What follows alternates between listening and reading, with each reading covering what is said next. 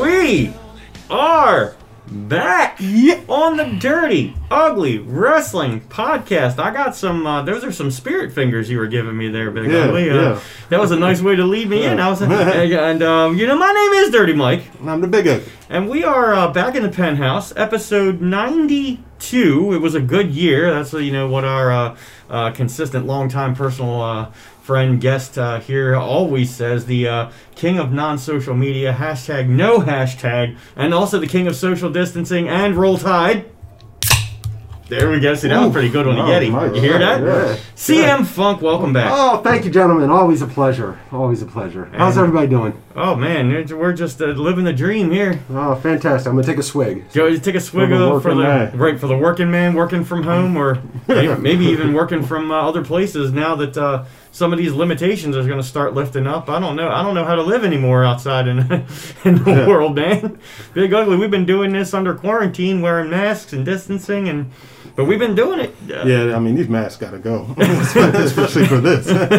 I mean, we're being very careful, and, you know, eventually we're going to get back to the point where, you know, we don't think we're all going to infect each other. But, you know, get your vaccine when it's time, and just keep doing what you're doing, masks and distancing, and let's not be stupid about it. You know, I think the metrics are going in the right direction. Just, you know, like I said, don't be stupid about it. I don't know how else to say it. Right. Yep. Don't be stupid about it. That's right. Be smart, people. Please be smart. Yeah. Stupid is as stupid does. Stupid is a bad word. So we got, periodically, we've got AEW Revolution rolling on the background on one of the 128-inch televisions here at the penthouse. That's a big television. That's big television. And, you know, we'll be throwing to that ever so often. We'll talk about Revolution. We'll talk about AEW. But a lot has happened. It's been about a month, right, Big Ugly? Once a month. Yeah, about 3 weeks. 3 weeks-ish. Yeah. Because we wanted to do one, as you mentioned, in between, you know, Royal Rumble and WrestleMania. Correct. So we usually would be doing Elimination Chamber, where we all were just about this time last year, Philadelphia, in the 2-suite. You know, and that was about a year ago this week, actually, about when that happened. And there hasn't been a live event since then. So no, we were pretty fortunate. We were good. We snuck in there. And we didn't get sick. No, we knew we were supposed to. We weren't even taking it serious back then. You know what I'm saying? It was like this thing is like barely knew it was on the news, man. Yeah, it's like it'll be over by next week. Yeah.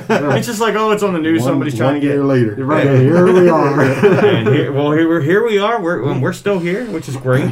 But man, it's a lot has happened in that month, Big Ugly. I'm glad you're here and. You know, we got some stuff to talk about. Tangents, probably, to roll off on? Definitely. Yeah?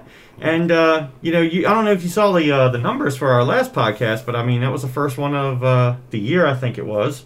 And it's still going strong these days. I mean, it was just the three of us talking about wrestling and anything else that came up, and it's still going. Of course, we're going to have all of our guests back. Yeah. Great way to start off the year. Great way to start off the year. And we're keep going. We're almost at, I guess this would be, 5 years? 5 years this year. 16 to now, 5 years. Woo! Gosh, you guys are old. Thank you. I'm feeling it, man. Yeah. Because, you know, we've always been in business. WrestleMania is going to be back in business. They're going to let some fans in the stadium, and that's going to be 5 years for us, and we'll talk to them. But we got a lot to talk about now. Going to throw out some keywords, just some phrases that I was writing down. By the way, Swigga... You were taking a swig of the Broken Skull IPA there. So yes, thank you. Thank you, El Segundo Brewing Company. Yeah, thank you for putting in a couple of different places and restocking it. It's still relatively challenging to get here in Maryland, but you can still get it online, craftbrews or craftbeers.com or whatever that is. But I found it at Canton Crossing, if you're all familiar with Canton. Now, don't all go buy it, because I need to go back and buy more. I'm just saying, Canton Crossing had... some Broken Skull IPA. I bought it. I'm sure it was Canton Crossing. I'm pretty sure it was Liquor Pump. Yeah. Liquor Pump. And that's Liquor Pump with a K. Liker Pump. You know, they couldn't spell it. But, it's great to have. Plus, you know, I had a visit to the original Yingling factory in Pottstown, Pennsylvania. I got some of that original Yingling brew, which was great. I'm impressed for a nearly 200-year-old beer that they had cans way back then. They did. He's got the original right there. The original can since 1829. This was from 1829. Wow. So they're almost at the 200-year anniversary. It's amazing. It's impressive. It's still fresh. Right. As fresh as, you know... Fresh as monkey's breath, as the wrestler would say, the Mickey Rourke character. Anyway, let's just throw this out there. Let's, you know, we were taught we had Elimination Chamber in between and the Royal Rumble. The Chamber matches, we had two of them. And it looks like one of the winners of the Chamber match was Drew McIntyre. He was in the match, defending the title. He won after about, you know, 45 minutes or whatever. Brutal match. Yeah. And then, as you can't see this, but I am wearing the mask, and it is the WWE logo upside down. So I've been wondering if for this whole time if that was on purpose or not. I have to give some props to my man who's never won the Royal Rumble when I called it out. But in between the last time we all talked... You are a Miz Mark. So I am a Miz Mark, wow. Yeah. So, you know, The Miz came out, cashed in his money in the bank that he did not earn for the second time that he had it. And basically, you know, got Drew McIntyre... beat him and won the WWE Championship, and then 8 days later had to defend it basically 3 times in the same night against Bobby Lashley because he kept weaseling out of it, and then Bobby Lashley absolutely destroyed him and won the WWE Championship after 8 days, and we're going to talk more about that Hurt Business. That's yeah. Business is good in the Hurt Business. Yeah. And then, you know, 7 days later, The Miz got his rematch, and... did not win. So, you know, basically The Miz was transitional there to get Bobby Lashley. And so, Big Ugly, I've been dying to ask you about this. Why don't we just throw it in there? Bobby Lashley, the WWE champion. It's because I'm black. It's because you're black. You know, the business is good. It's because I spoke to CM Funk about this. I thought it was because you're the co-host. Right. We are, come on now. We're dirty and we're ugly. We have no racial affiliation whatsoever. But no. All right, so Bobby Lashley, cool. I mean, I wasn't expecting it. Nobody was, I don't think. I don't know if I'm a Bobby Lashley fan as much as I am a Hurt Business fan. Fair. There you go. And so, you know, Bobby Lashley winning and being with the Hurt Business, I think... it will make for a good title run. Mm-hmm. If it was just him by himself like a year or two ago, I would have just been like, ah. That would have been transition. Yeah, but right now I think it's good. I saw his. I didn't see Raw, but I did see his entrance. Okay. That new entrance that he has, which was pretty dope. So yeah, I mean, I think we're looking at a good run for him and I guess Drew at WrestleMania maybe. So that's what we were gonna get into. Where does this go? What do you think? Yeah. I am all in on the Brock Lesnar. I want it coming back. Oh, you think Lesnar's coming back? If they're gonna have fans at WrestleMania, which they are, yeah, why not? They need a draw. Yep. They need money, and this is how it's gonna happen. So at what point does Lesnar appear to start drawing? After Fastlane, he could just show up the day of WrestleMania, whichever day it is, and I think that would be enough. He could. But I think you would want to show up a little earlier to start promoting him a little bit more. I would think, unless it's being teased enough to know it's going to happen.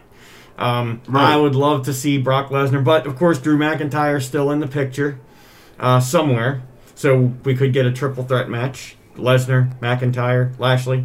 Sheamus is apparently still in the story for some reason because Sheamus and McIntyre have been going at it tooth and nail. So we could have a four-way.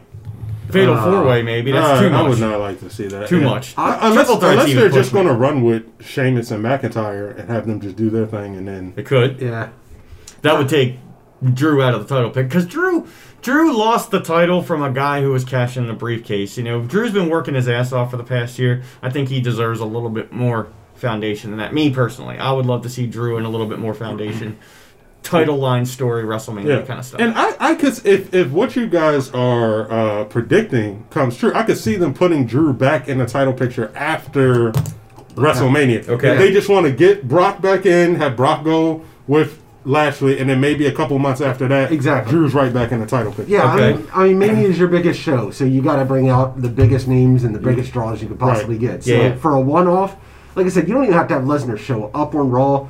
All you got to do is announce it and say this. And MVP can cut the promos leading in. I mean, he absolutely should. It's not even a month away at this point, you know. So like, how do you book Lesnar without Heyman now? That would be the interesting part.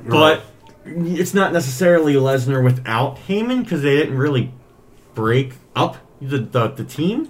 It's just that I think the only time Heyman ever mentioned Lesnar was saying that Lesnar's a big money fighter, there's no money to be made, and you know he's not going to do that right now. But I don't think they left each other. But what I guess what I'm thinking is like at WrestleMania, you know Heyman's got to give all his attention to Roman because Roman he's the guy, right? And that's going to be the big match against Edge. So it's like it'll be how can Heyman play advocate for Brock and then be special counsel to Roman. Well, with it being a 2-night event though, yeah. If you have him on, I forgot that. You can have it on one or both nights. If you have Heyman on both nights, then it's maybe doesn't overlap quite as obvious, So, which it would because the Raw Championship and a SmackDown Championship you would think would be on different nights. You would think. You would imagine. It is possible I think to have a Heyman with Lesnar. And still Heyman with Reigns, which we do have to talk about because they get their old monkey wrench into that one too, with the Reigns and Edge, and there's Daniel Bryan possibilities. We'll get to that, but let's finish this Lashley story. So on the road to WrestleMania right now with Fastlane, we don't know what's going to happen. It's a pay-per-view that Peacock, which is the new holder of WWE programming, they're going to test it out and see what happens. I'm going to shout out to Jammin' Jason, by the way, who's got a lot to say about Peacock. So CM Funk, we don't have a WWE Championship match yet at Fastlane, correct? No. Okay. Nope. Lashley has supposedly not booked. So. Okay. So, and Fastlane is one week from Sunday from when we're filming this or recording it, whatever we're doing. So, okay. So there's a lot that could happen. There's a lot of elements that are not in there. COVID is not as big of an element right now. It's an element, but you don't have to do all the travel and all the press before WrestleMania, so they could really build whatever they want. What do you think, Big Ugly? Do you have a preference of what you'd like to see? Would you like to drag this out to WrestleMania, no defending the title at Fastlane, and just build for the big one? You're talking about Bobby Lashley. Yeah, I mean, I think so. I feel like at this point, it'd be a little too late to build something for Fastlane, so just keep it till WrestleMania. Especially since this Lashley thing is so fresh. It's like, why? Yeah, why worry about it, right? Yeah. Yeah, exactly. Okay. Yeah, if anything, they shouldn't have had Miz and him wrestle a rematch the week after he won the title from him. Hold it off until Fastlane. If you're going to have to book him. Yeah. It's Fastlane. Nobody's going to remember what happened at Fastlane, the next night. Right. Let alone, a year from now, so. True. To me, it was one of those things where they just wanted to show the Miz is out of the picture. You know what I mean? They didn't want it to be any more question. It's like, get Miz out of your mind. We're moving on from this. My man, my boy, my Miz. I'm wearing the mask upside down. I can't believe it. But, he's What were your thoughts on that?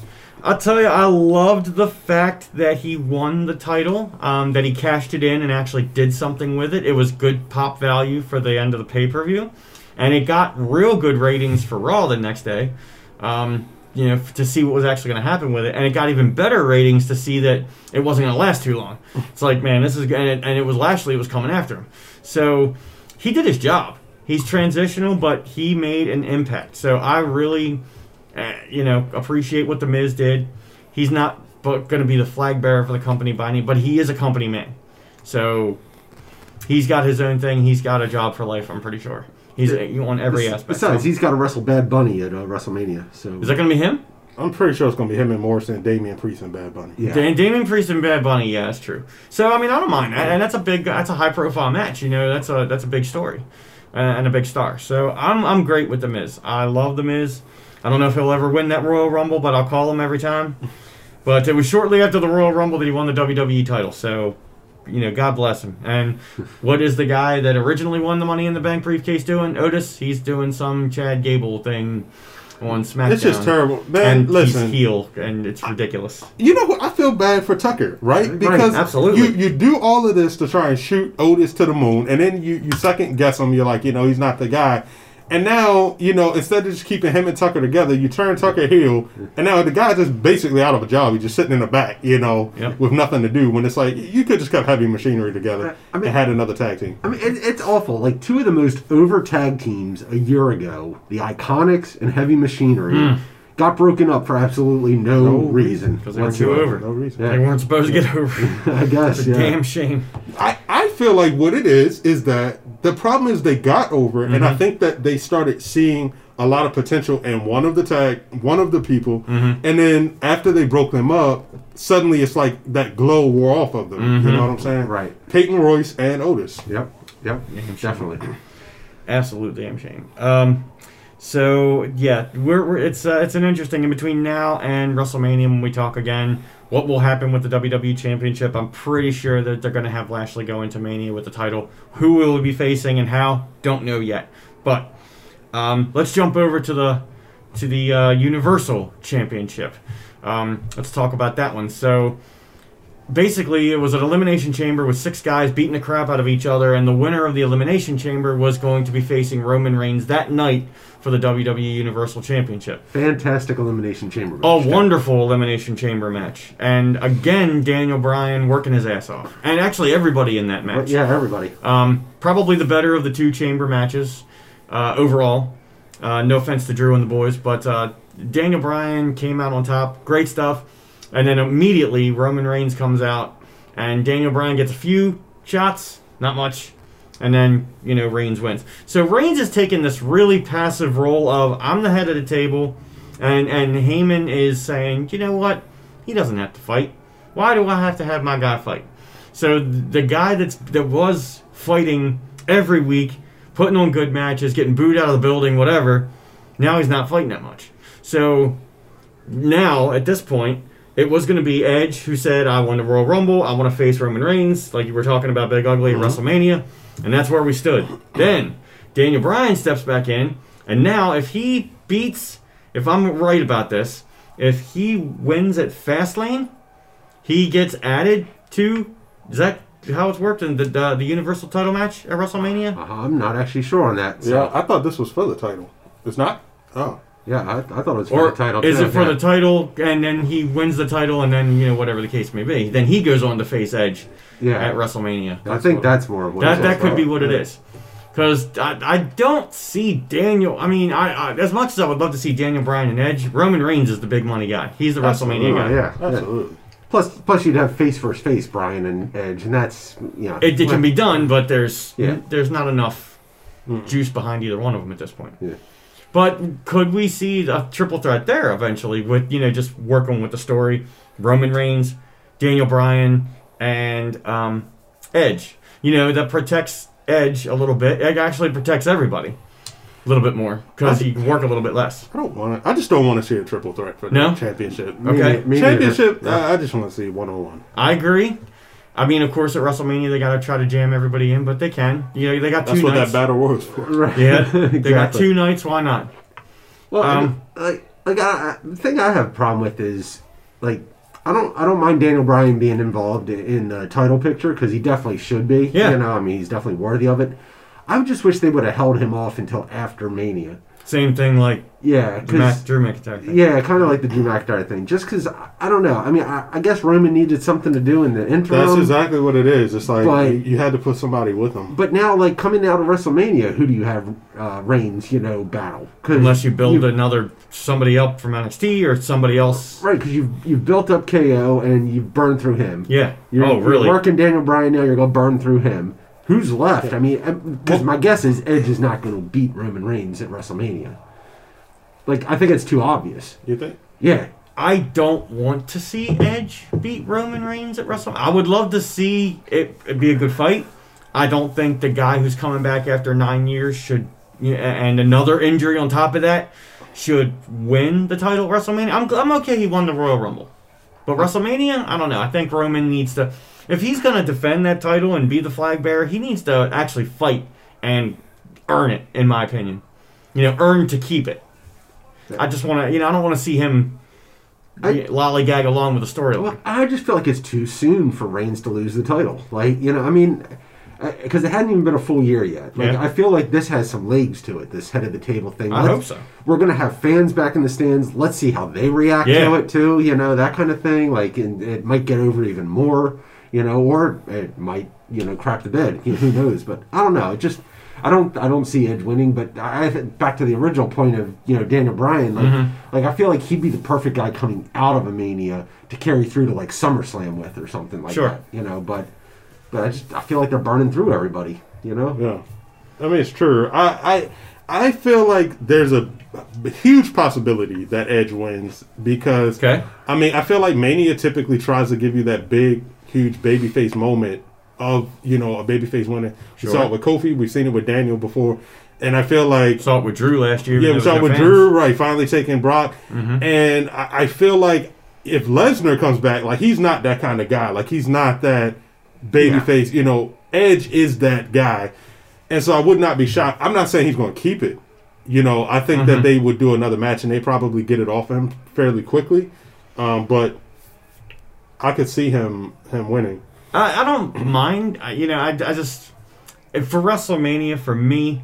And I might be thinking of this backwards, you know. I think, especially with fans in the stands, that's a good pop, you know, for Edge to win the title. But I don't see him carrying the load for X amount of time. You know what I'm saying? Yeah, and I get that. I get that whole point of, you know, it being the big pop, especially at a Mania with fans. Like back to my point of, you know, being fans there and all. Right.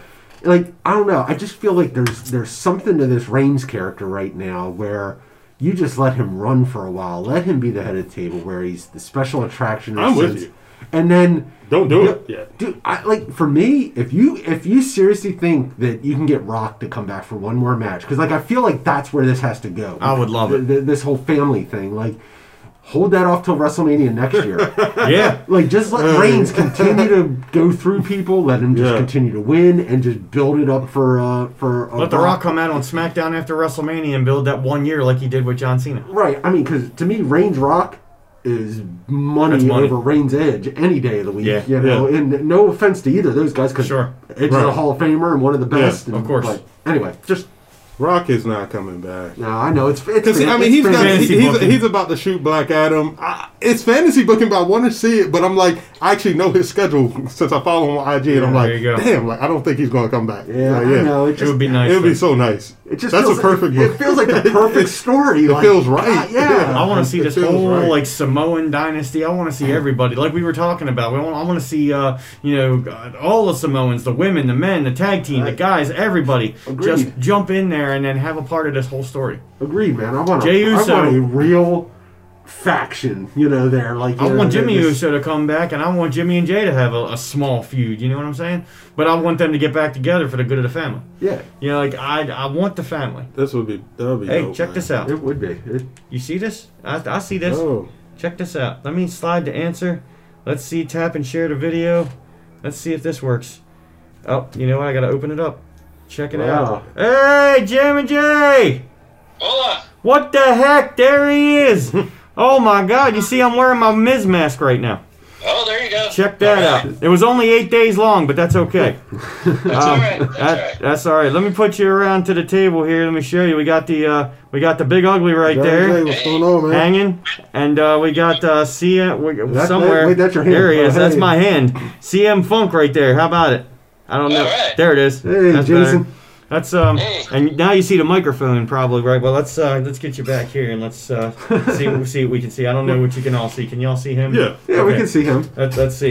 You can't see me kind of thing. Jam and Jay, we've been sitting here talking about the WWE Universal Championship and you know, let's just throw your thought. What's going on? It says something. Oh, did it say something? It said Messenger would like to... Okay, whatever. All right. Anyway. There you go. There we go. Now we got it. So, yeah, we were just talking about Roman Reigns and will he last to and through WrestleMania? Will get the head of the table? Will it be Reigns and... will it be Bryan in there? Will it be Lesnar in there? Who knows? What do you think it's going to be? Oh, Roman Reigns all the way. Roman Reigns all the way. Finally, at long last, he's getting what he deserves. And he needs to run with it for a little while, you think? Oh. Can you hear me? I think you're muted now. Muted. Hey, muted. But let's say fantasy booking doesn't work out. There's no Rock. Can you hear Daniel Bryan taking the championship at SummerSlam, you like it or no? Hold on, Jay. You know, I hadn't even considered that part, so I can't, I don't know. That one's a hard one to answer. What do you think? I mean, how do you feel about that? Yeah. I feel like I'm a bit hyped up on this Rock thing now. Right. So, But I feel like Daniel Bryan. Oh, can you still hear us now?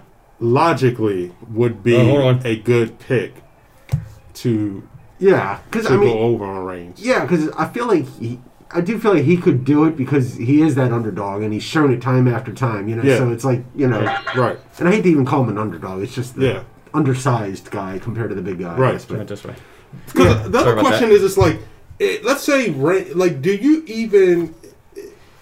take the title off of Reigns before you're ready to just have everything implode around him? Because I feel like that would be premature. Like, I feel like Reigns needs to lose when he loses everything. Right. Like his, what's the Uso brother that's with him? Jay. Yeah, Jay leaves him. Paul leaves, you know what I'm saying? It's like, and he loses the title. And I feel like that needs to be the end of... I totally agree with you. Like, and that's the thing. Like, and this is that's a story that's got to build. Yes. So, we'll see. Now I'm concerned. WWE's going to fumble this. This is not good. I want WWE to, like, give the head of the table thing a chance with fans in front of it. Yeah. Like, let's see what happens then. Because, we're all sitting here talking about it, and we don't really truly know how everybody feels. You kind of assume, but... Yeah. So. I mean, my thing, I feel like they end up turning him into a face, which... Reigns? Yeah. You think so? I think people start cheering him. I think he becomes the Stone Cold, the anti-hero, maybe. Right, yeah. Jam and Jay, do you think at WrestleMania, where there will be fans, do you think Roman Reigns will get over as a face, or you think they're going to boo him as the heel that he is? I think they're going to boo him at first, but I think, as the year goes on and more fans come back, I think he's going to get pops in time by the end of the year. Okay. So like CM Funk was saying, maybe that anti-hero kind of thing. Yeah. We're gonna. It's gonna be very interesting to find out. And then we got the road to WrestleMania. Fastlane's gonna be in the middle of that, and Fastlane's gonna be a test for the new carrier of WWE programming. And Jam and Jay, we did a shout out to you a little bit earlier because we wanted you to talk about this. CM Funk's favorite thing. Actually, he's very afraid.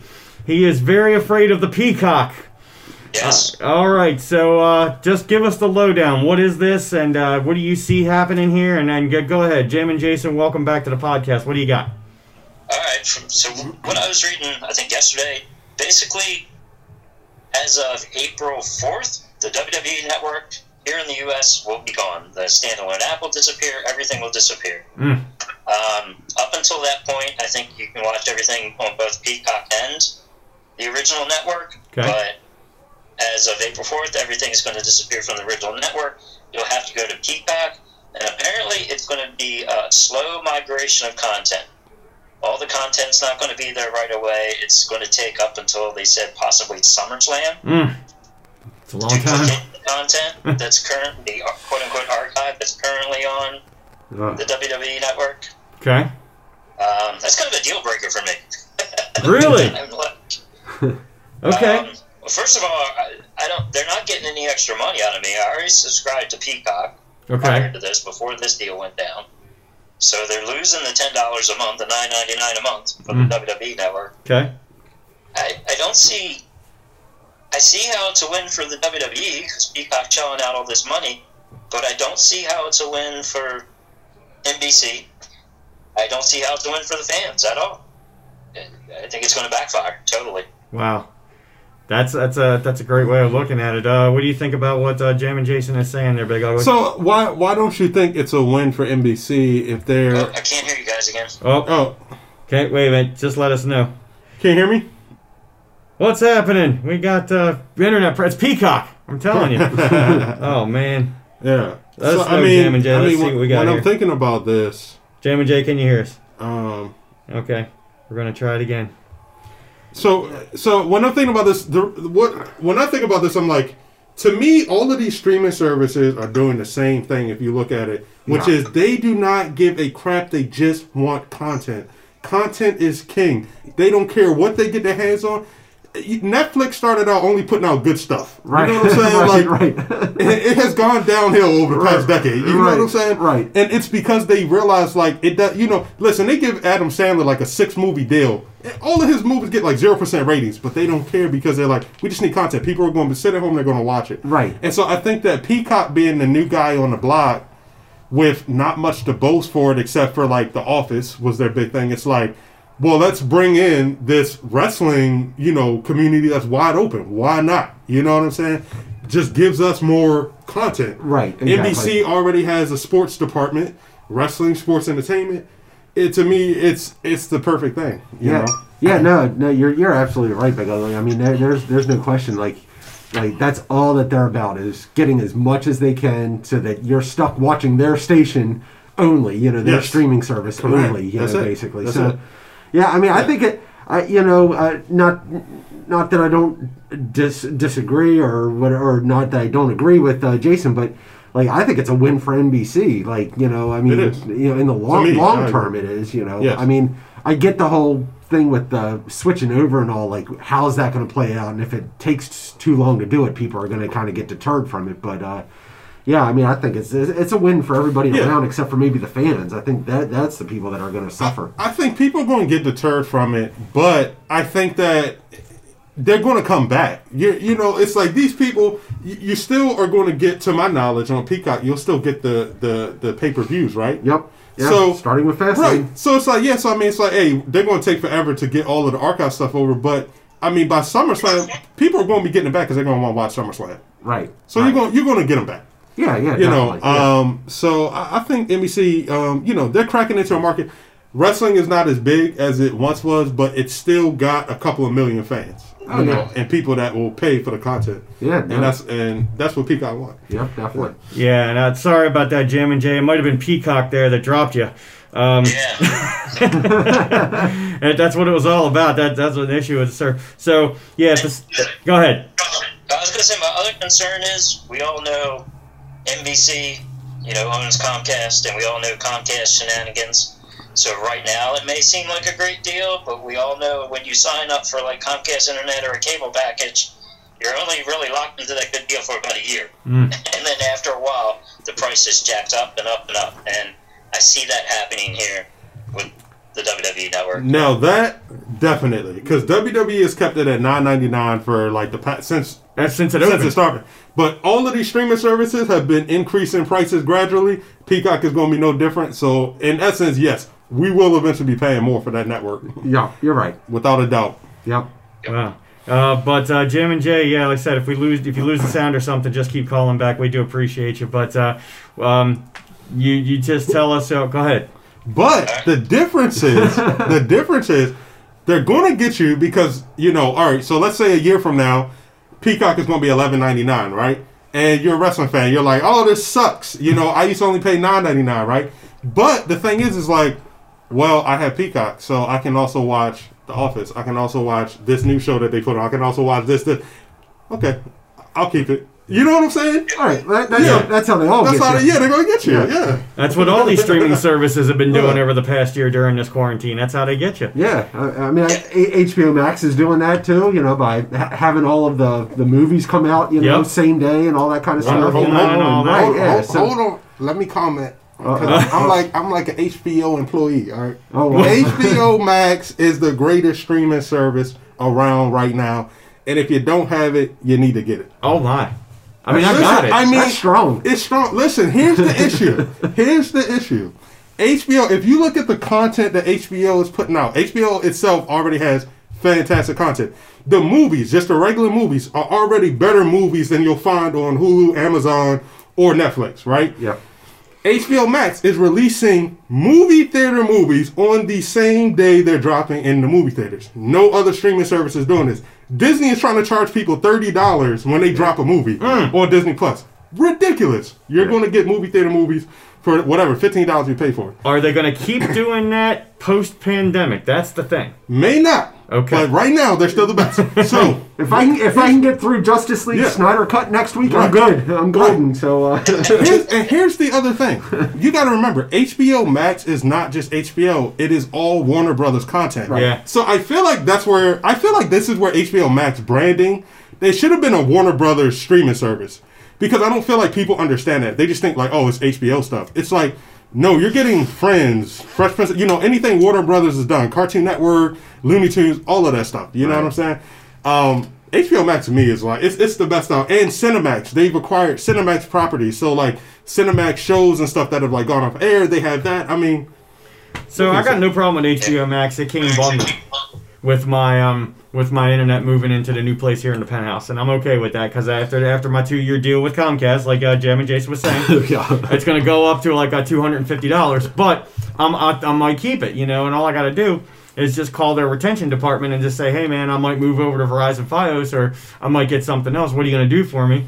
Then they'll cut back your bill a little bit. They'll give you an upgraded deal. You know what? But you shouldn't have to do that every 2 years. Wait. Just I want to chime in on that. I've tried that so many times, and it has never worked for me. Like, they sorry,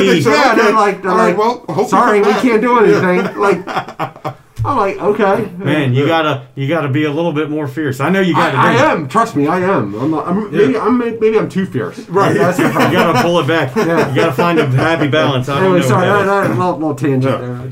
My God. Okay. So yeah, and Jim and Jason again. Welcome back. We've been shouting you out every time on the podcast. You know, we know you got some personal things going on, so we appreciate you. How you feeling, by the way? Doing pretty good today. Doing good. That's good. Glad to see you. Weather's getting warmer. Got out for a nice long walk today. It's beautiful. That's awesome. Fantastic. And how is the family? How the girls doing? Oh, very well. Very well.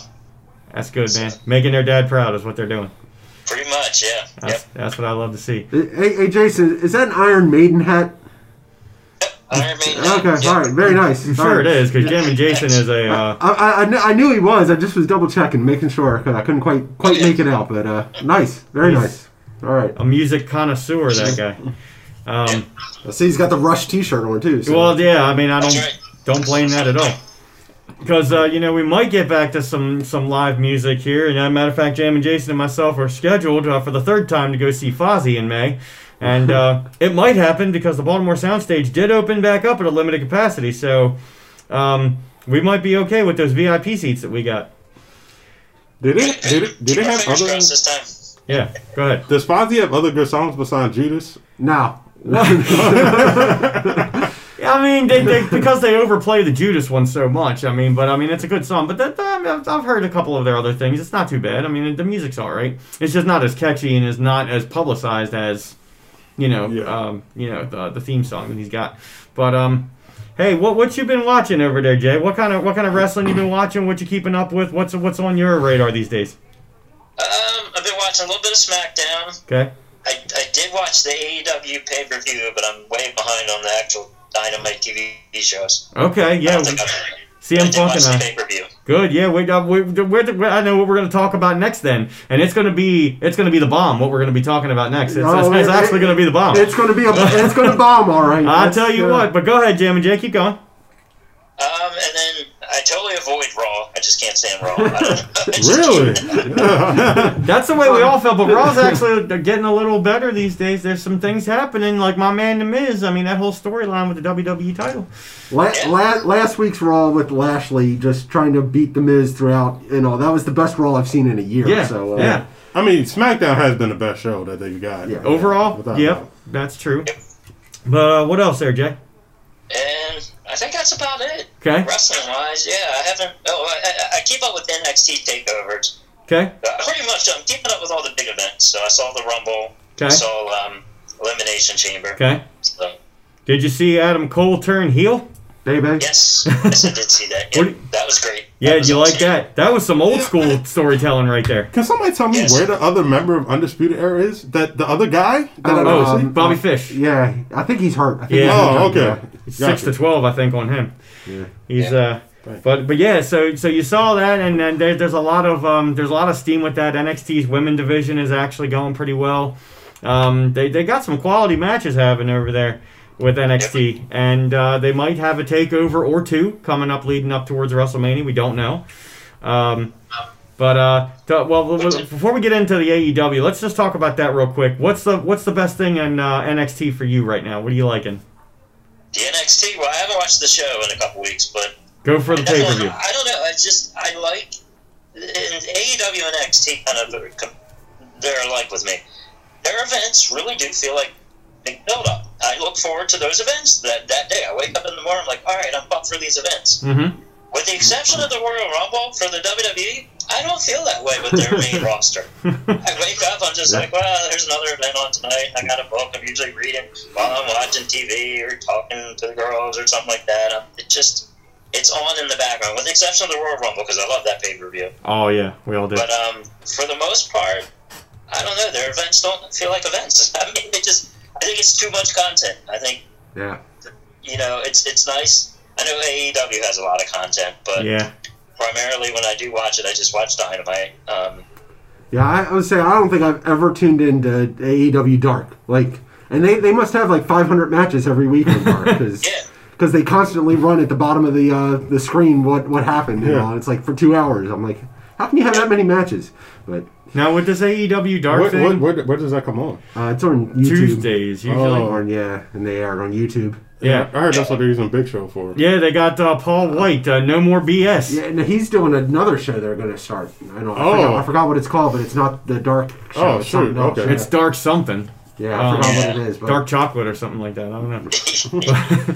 But no, you know, and Big Show's going to be color commentating. He's going to be, you know, just... It's not Big Show, it's Paul White. I'm sorry. No More BS. No More BS, which is a great shirt. Great t-shirt. It's a fantastic t-shirt.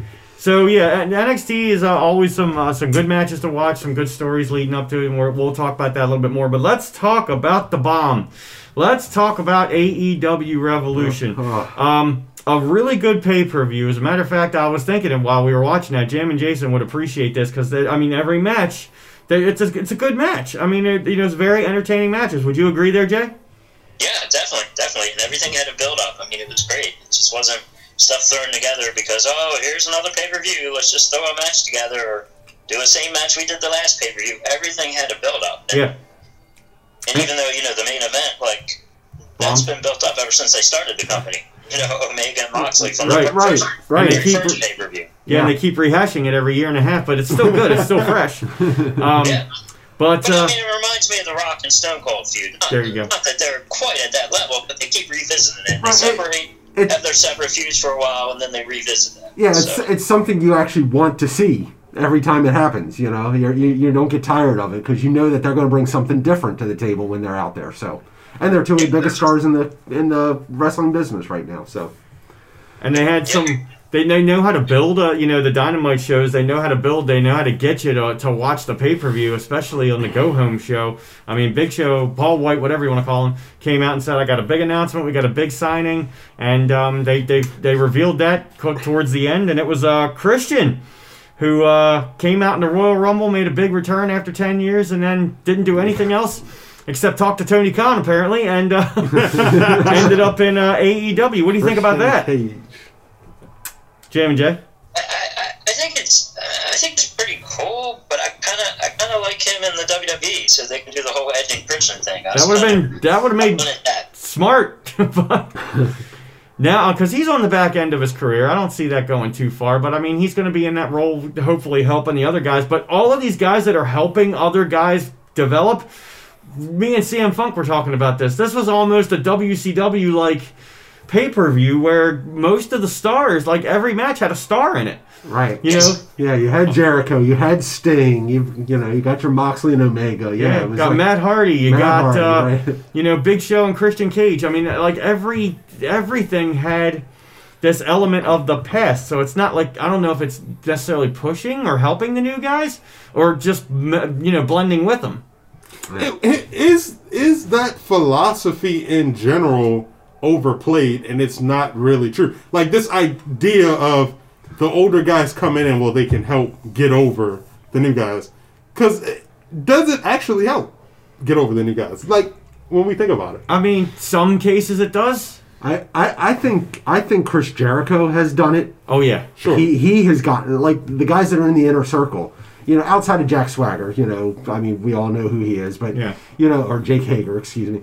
You know, but Santana and Ortiz, Sammy Guevara, MJF, Wardlow even to some extent. Like, those are guys that, unless you're, like, super diehard, into the independents, into Impact, like, all the wrestling, you don't know who these guys are. Right. Well, now they're, like, the top stars in AEW, you know. So, like, they've gotten the push. They've gotten the help from that.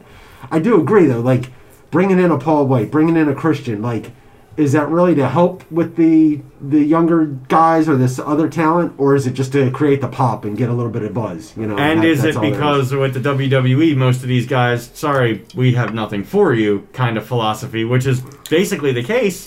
Because, you know, I was on TikTok and I saw a video where the person was showing an old clip from Jericho, and Jericho was giving an interview, and he was talking about how, like, you know, we're not just taking guys from the WWE and old guys coming out of WWE. Like, we're not doing that. And then literally the person just starts showing all of the pictures of the WWE guys that are getting fired and come to AEW. And it's like, it literally is just turning into that. Like, if you get let go from... Even the mid-carders, Sean Spears and... Correct, yeah. You know, Zack Ryder and all these other people. All of them, yeah. So it's like... It literally is becoming the dump of WWE. Rusev. I mean, it's... Well, you know, but it's hard. And sorry, Jason, I'm sure you've got something to say to this too. But, like, you know, it's hard, though, because, like, one of the owners is Cody, who's a WWE guy, you know. So it's like he knows all these guys, you know, so he knows what they can bring to the table and all. And I think that's part of it. I do agree. I think it can...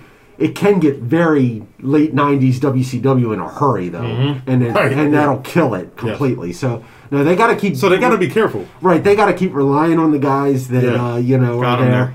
Is it odd, though, that the correlation is you've got all these WWE superstars coming in there, yet the one AEW guy, his last name is Page. So, like, in the 90s, you had Diamond Dallas Page. Now you've got Hangman Adam Page. Like, it's just way too strange, like, the whole... you know, comparison between the two. Turn the page. Anyway. When I think about it, I'm like, should a guy like Sting still be wrestling? Like, no. AEW... No. Why did AEW sign Sting? You know, like, what is the reason for that? Like, pop value. Hopefully to get Darby Allin over, but they had that whole... and we'll get to Jammin' Jason on this. We had that whole street fight, quote-unquote, you know, during that. But, listen, I'm concerned. I don't know if you guys saw the video of... Kurt Angle, like, lacing up his boots and all of that stuff. Did y'all see that? Nah. Okay. Please, I hope AEW is not planning to sign Kurt Angle, but... Wouldn't put it past him. I hope they don't either, but... Yeah. Was it bad? Like, he couldn't get the boots on and that kind of thing? I mean, no, he got it on, and the video was made to make him look good. You know, he's like, him showing his muscles and, you know, his loose skin, but it was just like, I mean, I remember Kurt Angle's last match. Like, you know, it's not there anymore. So I feel you. Yeah. So, Jammin' Jay, what do you think? Let's capitalize on this old school WCW, the WWF stars coming in, and then we'll talk about the pay-per-view specifically, but what do you think? I think it's a little different than what WWE normally does, because WWE just, you know, they'll have Goldberg just show up Monday night and all of a sudden he gets a title shot. Yeah. You know, where Big Show's not coming in doing a title shot. He's like, well, I'm going to do commentary on a TV show, you know, or Sting comes back. And, yeah, Sting did the match this weekend, but it was primarily, you know, like a managerial role for Darby Allin. So I think AEW so far is doing it a little bit differently than WCW and WWE have done in the past. So I'm hoping that, because if you look at, you know, the younger guys are still the ones walking around the titles for the most part. Jericho got the title early on, but that was just kind of kick things off for the first 6 months. Yeah, that was smart. They had to do that. Yeah, but I mean, really, I think Jericho hasn't really won very many matches lately from at least the big matches on the big events, you know? Yeah. I mean, well, he gets dumped into a vat of, like, orange juice and stuff. That was awesome. So the older guys are putting over the younger guys. That's what I'm trying to say. Okay, fair enough. Yeah, it's different. And AEW is more kind of sports-based with all the records and stuff like that. So I could even see them doing, like, a separate Legends division or something, like a Legends title, or having something completely separate to separate some of these guys. I could see them doing that. I mean, okay. If we had Tully Blanchard in there, I mean, the list goes on and on. Arn Anderson's already in there. Although I did pop for that whole Four Horsemen. Jake the Snake is there. Right? Jake the Snake is over there. Like, their Legends roster is almost as big as their up main event roster right now. Of course, AEW, we were talking about that a long time ago. You know, will they have, you know, the talent to back up what they got? They've got an overabundance of talent right now. Yes. It's like you know, CM Funk was saying with that AEW Dark that's going across the bottom of the screen. I mean, it's ridiculous, but in a good way. I mean, if you find the content for the guys to do it, you make sure these guys are working. Plus, I think these guys can go out and work independence when they actually come back up. I think a lot of these people can go off and do other things and come back to AEW and work. WWE can't do that. You know what I mean? Mm-hmm. So let's talk about the pay-per-view specifically before we... I know we've been talking for about an hour here. I know we got to take a break here sometime soon. But AEW Revolution. Lots of good stuff. A lot of tag matches, women's matches, title matches. All good stuff. The street fight, which we were just talking about, had its moments. There was a six-way ladder match, which I actually called the winner on that one, Scorpio Sky. Good stuff. But a good match overall. But let's go into the main event. Jammin' Jay, you and I have seen our share of VHS tapes of death matches, ICP, whatever you want to talk about. But this was built up very well to be the exploding barbed wire death match. What were you expecting before we go into this and talk about the match? What were you expecting this to be?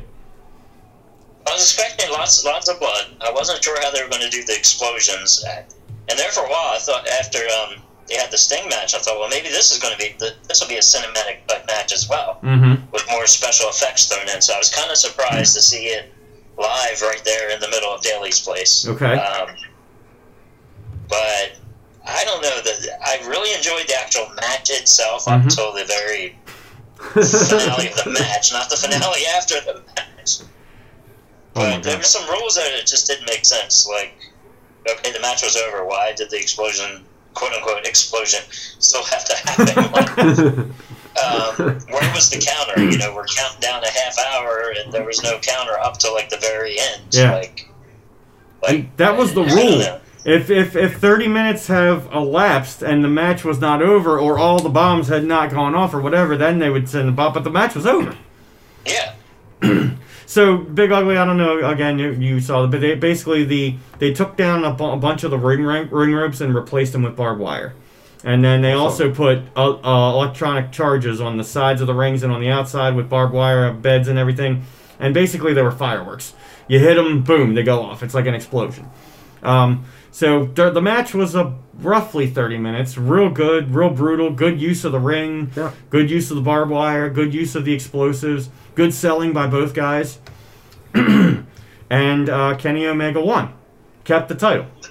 Okay? All good stuff. Against Jon Moxley, by the way. And then, after the match, I believe it was the Good Brothers and Kenny Omega. Well, the Good Brothers came in to help end the match, actually. Right, but then there was the aftermath. Right. So there was a beatdown of Kenny Omega, and then this big clock came on the screen. Beatdown of Moxley. I'm sorry, thank you. Yeah. And then, then they did the countdown. There was a countdown, and like, what the hell? And then Eddie Kingston came out, who had a blood feud with Jon Moxley not too long ago. And then Eddie Kingston covered Jon Moxley like he was going to protect him from this so-called explosion or the ring exploding or whatever it was. And then it was like...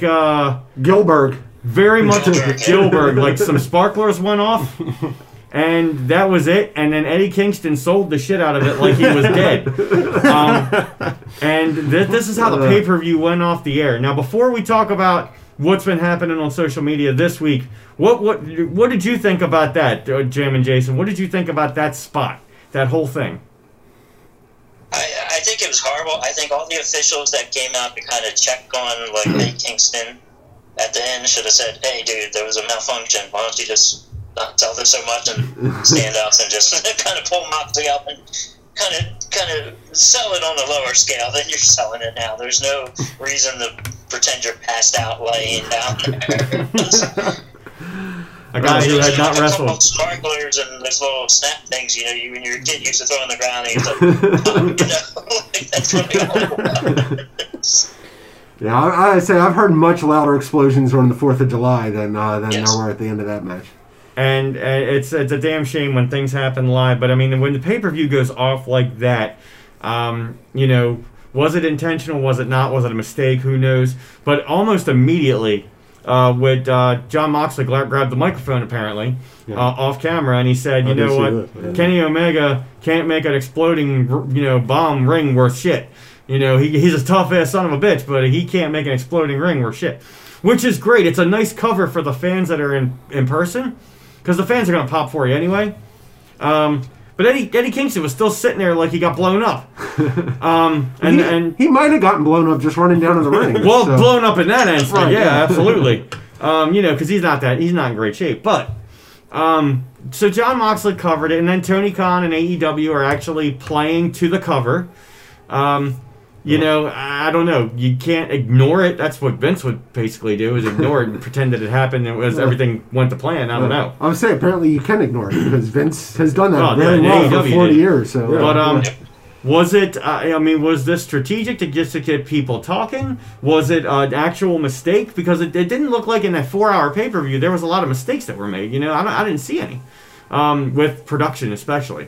This seems like a big mistake to make. Is it strategic to get people talking like us right now, to get people watching, to find out what the aftermath is going to be? And what do you think of the cover-up in general, Jammin' Jay? Yeah, the cover-up, that everybody knows it happened. It's gonna make its rounds on social media. They can pull down all the videos, and it's going to be put back up. I haven't checked the Bleacher Report Live app. I'm curious to see if they did any editing on the replays, on the app I used to order the pay-per-view. Yeah. So I want to go back and check the ending to see if they edited it or kind of cut some of the length of time out of where Eddie Kingston's just kind of laying there, no selling it. So I want to go back and check that. But that was the worst part. Maybe it was a technical failure and the things didn't go off, but there should have been more communication with all that staff running out there. There should have been somebody signaling, "Hey, we got to, make a judgment call and not go with the original plan." And Eddie just stand out. Yeah, right. Eddie needs to not sell it like he got exploded. Yeah, yes. How do you not have a backup plan knowing that you're relying on all this stuff to work properly? You should have had a backup plan in case it didn't go off like it was supposed to. But. And does that take the steam out of the entire match and the entire pay-per-view? It's a 4-hour show. Honestly, up until that point, I didn't realize it was 4 hours because the matches were really good. Yeah. So I didn't care about that. WWE, you go through 3 hours, you feel like you've gone through a 28-hour workday, or you still feel like you're in WrestleMania in New York. But did that take the steam out of you, Jammin' Jay? Oh, definitely. I was like, what did I just watch? And am I going to bother to order the next one? And then, that's rough. And then I just had to step back and think. I was like, well, prior to that, we saw a great women's match. We saw a great match. Even the cinematic match was decent. That was fun. Yeah.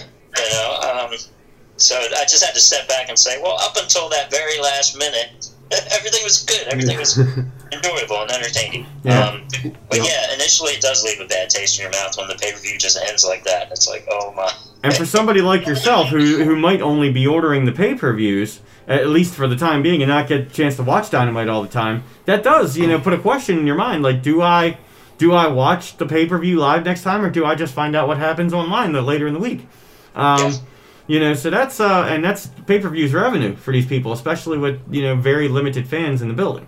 So, weird. What do you think about it? You're hearing about all this Big Ugly. I don't know if you saw it live, but what do you think about the blown spot, pun intended, and then the cover up? So I don't think it was intentional. I think it was just really a botch, because just like what Jammin' Jay said, it sucks the life out of everything that you just watch, and it makes you feel like I don't know if it makes you feel like I don't know if I'm going to get the next one, right? Controversy sells. So when you do something controversial at the end and you have people talking, that's what you want. This wasn't controversial. This was just looked low budget production. Yeah. That's not good. That don't leave a good taste in people's mouths. I gotta come back and see what happens. Even though if you're trying to cover it up, it's like ain't no covering up. That looked bad. Right. You know what I'm saying? So I don't think it was done on purpose. I think it was a botch. I think that the best thing that you can do is to just own up to the botch. And the reason I say that is because, we've been watching wrestling for years. There's been a lot of botch stuff. Oh, yeah. You know what I'm saying? Through the years. It happens. Yeah. You can't get around it. And sometimes you remember that stuff more than you remember the actual stuff that happened. I think to Jason's point, though, Had Eddie Kingston not continued to sell it, that's bad. It probably wouldn't be so horrible. Yeah, like, that was the worst part. Like, he was laying there dead. Yeah, he looked like he was dead. Like, and it was like, really? Sparklers killed you? I mean, I know they can be damaging if you put them in your eye or something. Yeah, like, and then he sat up, and then he had like three attendants working on him, rubbing his shoulders, and he would look like he was sleeping while Moxley was talking and trying to put over the show and put over the company and everything like that, which was great. I'm glad that Moxley did that. Maybe he took a Xanax before he came out. Dude, he was like dead. Yeah. It was crazy. But yeah, I think if Kingston went along with whatever Moxley was doing and he didn't sell the fact that the... Because, you know, Moxley didn't sell it at all. He just went through a war with Omega, and the thing happened, and then pretty much 60 seconds later, after he rolled the lifeless Eddie Kingston off of him, he grabbed the mic and he got up. Now, he was still stumbling and selling from the match because he just went through a war. But he wasn't selling the explosion. Right. So, yeah, and he actually said the explosion didn't work. But then Kingston's out there like, what am I supposed to, like, is that, that's a, I don't know, it was weird. We're all talking about it right now, and it's weird. But we should be talking about, man, it was a great show, a lot of great matches. But this is the first thing that we're going to go to. Crazy. Absolutely crazy. So, yeah, Jam and Jay, we're going to think, where are we, Big Ugly? It's time to take a break. Yep. Okay. Because we just talk, and we just love it, and we Jam and Jay. We're sorry about the problems here, but you want to stick around with us and go for segment two? Sure, yeah. Awesome. All right, we're going to take a break for all you Dirty Ugly Wrestler, Dirty Ugly Wrestling fans. We appreciate you sticking with us. Episode 92, we'll be right back after these brief messages and after CM Funk visits Graceland.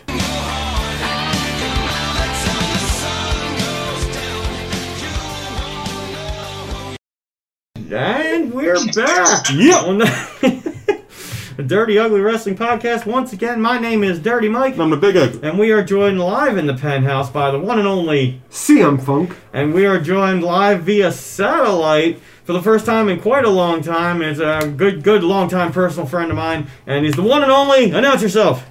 Jammin' Jason. Jammin' Jason. Can you hear him okay in the Yeti? Yeah. It's great. Wonderful. So, yeah, I mean, we had a good conversation. Hey, wait. Before we get too far into this next segment, because, you know, we need to run over anyway, I want to add a little something here. We're going to go off on an odd tangent just real quick. Tangents. So, the penthouse, the new penthouse, the new recording studio here in this wing of the penthouse and everything. I think Chris Burns is in the wall, by the way. I hear him knocking every once in a while. It's lovely. Sorry. I just realized, like, I never got a housewarming gift for the penthouse at all. So, really? So yeah, so we got a little housewarming gift. Jason, you can see the bag here and all. So, the bag. There you go. That goes to Dirty Mike to open up. Let me see if I can open this where Jam and Jay can see it. Right now, you probably see right into the bag. You probably see it before I can. Well, half of it. You can see that. You can see the top half. You can't see me right there. There you go. Let's see. Thank you, sir. That's mighty generous of you. Oh, it's you know, just wanted to see what we got here. We got the new place. There's something in here. What is this? Just felt like it needed to be christened correctly. What is this? It's a. Oh my God! Are you kidding me? You didn't. You didn't. I don't. You didn't? Oh, that's awesome. You did. Holy crap. Jammin' Jay, can you see that? Oh, yeah. It is the... my God. It is the... damn it. It is the Dirty Ugly Wrestling Podcast Championship title. Look at that. Nice. That is incredible. And you got Dirty Mike and the Big Ugly seat on the side there. That is dope. And you got the microphone. The Yeti is on there. You look at that. You see that? Nice. That is incredible. That's dope. And thank you so much because we got the collection going as we were saying. I figured it made sense, you know. Yeah. Oh, my God. You'll have to find a small spot for it. You know. I don't know about a small spot. I think it's going to take this spot up on the wall right here. It's not quite, you know, the big gold belt or anything. Oh, that's incredible. But, thank you, sir. Wow, you see that, Jam and Jay? I don't even know if I'm doing it right. There you go. God, that is incredible. Thank you so much. That is thank you. Undisputed belts is what it is. That's it. Undisputed. And it is undisputed, apparently. So let's hope. You know, wow. Thank you, sir. Now that is incredible. You have been a benefactor of so many things. We've got T-shirts. We've got hoodies. Hats. It's still wearing hats. And now we got the championship title. That is incredible. Thank you, sir. Yeah. It had to go into the penthouse with all the other titles and everything. Yeah. You know, so, it's going in. It's probably going right up on that wall. So in the recording studio. That makes sense. That's right. Sense, you know, man. Oh man. Thank you very much. I appreciate it. That's great, man. I am in awe. Yeah. You know, like, seriously, that's fantastic. Well, on that note, man, I don't know where to go. That's the high spot right there. That's the main event. And that's it for this this month's podcast. Yeah, Jammin' Jay, thanks for joining us, man. I mean, 3, 2, 1. Oh my God! Wow, I don't know where to go after that. Dude, cheers on that one, absolutely. Thank you so much, sir. AEW, take notes. AEW, seriously. That's how you end a show, right there. That's what you do with the second segment, right after an intermission. You come back strong. That's right. Is what you do, and then it just kind of peters out. You want to get the people back in the seats. Right. So, I'm going to put a picture of that on the website and the Instagram that we got and everything. But we appreciate everybody. You know, Facebook, Instagram, dirtyuglywrestling@gmail.com is still there. I'm telling you. We got a lot of followers. That's great, man. That's go with the collection. Man, that might be the end of the collection right there. That's all I need. Wow. Man, that is the main event. Saying something there. Like, that is the main event. I mean, I do have, and Jammin' Jason can see it, I keep showing them the chandelier. You can see those title belts over there. I got the $1 million belt over there. That's the $14.99 version. That's the kids' version now. But, all right. Wow. Okay. Hey, man. Let me throw a name out there. All right. Eli Drake. Oh, wait a minute. Let me throw this name out there. L.A. Knight. Okay, so I'm going to start with Jammin' Jason on this one. You've been watching NXT. You probably saw a little bit of an intro to this on the takeover. You know who Eli Drake is, so you know who L.A. Knight is.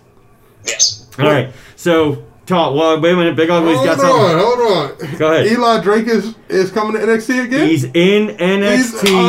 Finally back. Do you believe it? L.A. Knight. L.A. Knight. Yeah. L.A. Knight. So, I first of all, I got to... It's all about the pronouncing of the name. You needed a name that was going to say, like, Eli Drake. So, he's got L.A. Knight.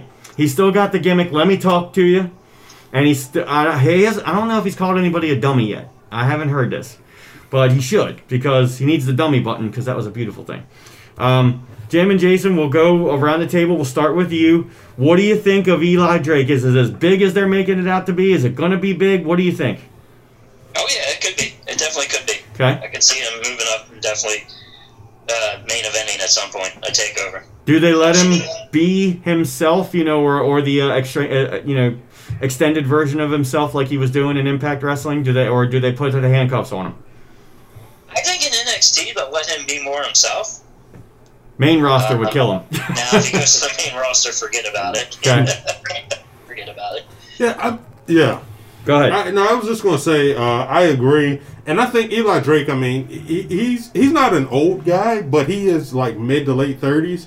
I see him kind of finishing out his tenure in NXT. Like, I don't know if he's going to be that main event guy. I guess we got to give him a chance to see how his run goes in NXT, but I think he fits in NXT. Absolutely. I agree. And I think he should stay right there and not even, I mean, maybe a surprise in a Royal Rumble one or something. I don't know, but not anything up to the main roster. I mean, who knows? His character might get over so much that it's just like, well, you know. I love him if they let him be himself, you know, more of himself. I love it. What do you think, CM Funk? L.A. Knight. All right, so I might shock some people here. Oh, my God. I am actually not all that familiar with Eli Drake. Even when we were watching the Impact Wrestling? I wasn't watching Impact when Eli Drake was the star on the show. Fair enough. To be honest. So I'm really unfamiliar. I think that what I've seen of the L.A. Knight character, I think that it has a chance. Unfortunately, I think in NXT, until Karrion Kross is off the roster... It's going to be hard to take anybody seriously as a main event title contender and all, because I think Karrion Kross is too much of a monster for NXT right at the moment. So, but I think the L.A. Knight character probably fits in with the Finn Balors, with the Adam Coles, with the Tommaso Ciampas, the Johnny Garganos, and that kind of thing. So I think it could work, but but for me, I'm going to need some time just because I'm not 100% familiar with it. So. Yeah. Yeah, I mean, his gold was on the mic basically, and his intimidation factor. I mean, in the ring, he's got a good look. He's got the look. Yeah, he's a relatively small guy. You know, when you're up against Karrion Kross and all those bigger guys, but yeah, he could fit in with the Finn Balor's and everything. But he's got the kind of thing where I believe it's going to be more on the mic. Now, the big first promo he cut on NXT television seemed like it was a little handcuffed, but it was within. It was okay. It wasn't great. It wasn't his best stuff, but it was okay. But it was his first shot too. Yeah. And then he came out and interfered later on with something. So he's getting himself. So do you see him involved. Like? Could he be a guy that is running a faction, like as a mouthpiece type of a guy, almost like an MVP? It's possible. Yeah, I think that's definitely possible. I was even thinking almost, like a Pat McAfee too. Right. You know, because like McAfee's been off TV for whatever reason, but the guys that were running with him, they've kind of stalled out because Pat McAfee's not there talking for him. So I'm like, could that be a guy that I could see him doing that? Yeah, takes that over definitely, and he can get his hands dirty too.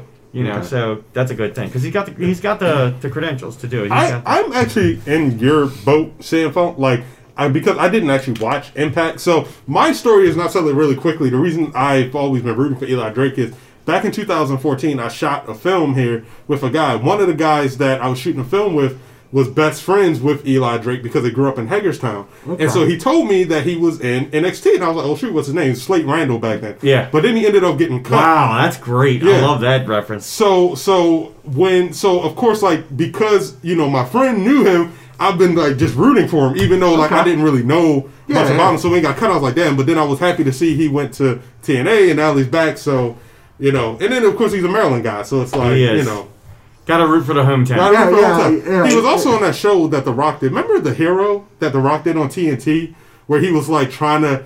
It was almost like a reality show. It was 8 people. He was trying to build the next action star or something. You remember that? He was on there, huh? Yeah, wow. And he was on there. It only lasted 1 season. It was and he was on there. And now you can watch Young Rock on NBC, right, CM Funk? If you want. I watched the first episode, man. Same here. I'm watching it. It's 30 minutes out of my week. You know about the Young Rock, Jammin' Jay? Oh, yeah, I've been watching it. It's okay. Yeah, it's not slamming, watching real wrestling 17 times a week and then watching that, it's kind of... I love The Rock. I will say he's got to be careful with how he saturates himself, because to me, Young Rock is not looking too good. And it's you don't want to put out too many bombs, especially because it's about The Rock, what I'm saying? It's like... My thing, who was asking for that show? Was there anybody sitting there going, man, I'd really like to know what Young Rock was like? I feel that was totally Rock's group pitched it, and they were like, oh, it's The Rock, so we're just going to film it. The crazy thing is, a few years ago, The Rock was he wanted to do a show about his time in WWE. I was all for that. He wanted to show, the locker room, camaraderie between the guys and stuff. Mm-hmm. I felt like that would be good. I'm with you. Who asked for a Young Rock? We don't want to see a Young Rock. And I'm a huge, I grew up an 80s wrestling guy, so me too. Right, so having all those classic superstars, that normally appeals to me, but in this case, not so much. All right, would it be better show if it was on a HBO or Netflix where it could be more R-rated, uncuffed, not so family-friendly and corny comedy. I want to see the Iron Sheik being the Iron Sheik. I don't want to see him playing this cartoon slapsticky guy. Iron Sheik says the F word 18 times a minute, so that's what I want to see. And same thing with Andre the Giant. I want to see him getting drunk and punching walls. Andre the Giant is a big comic book character in this show. So same thing. It might be. HBO Max, of course, you're going to put that over. That's what I'm trying to throw on Netflix, so they don't have to be HBO, but, any of them, Hulu, it could be anywhere. It's going to be on Peacock, unfortunately. Oh, right, it's going to get worse. It's doomed. But it's NBC, so it's going to end up on Peacock anyway. Wow. So, we got...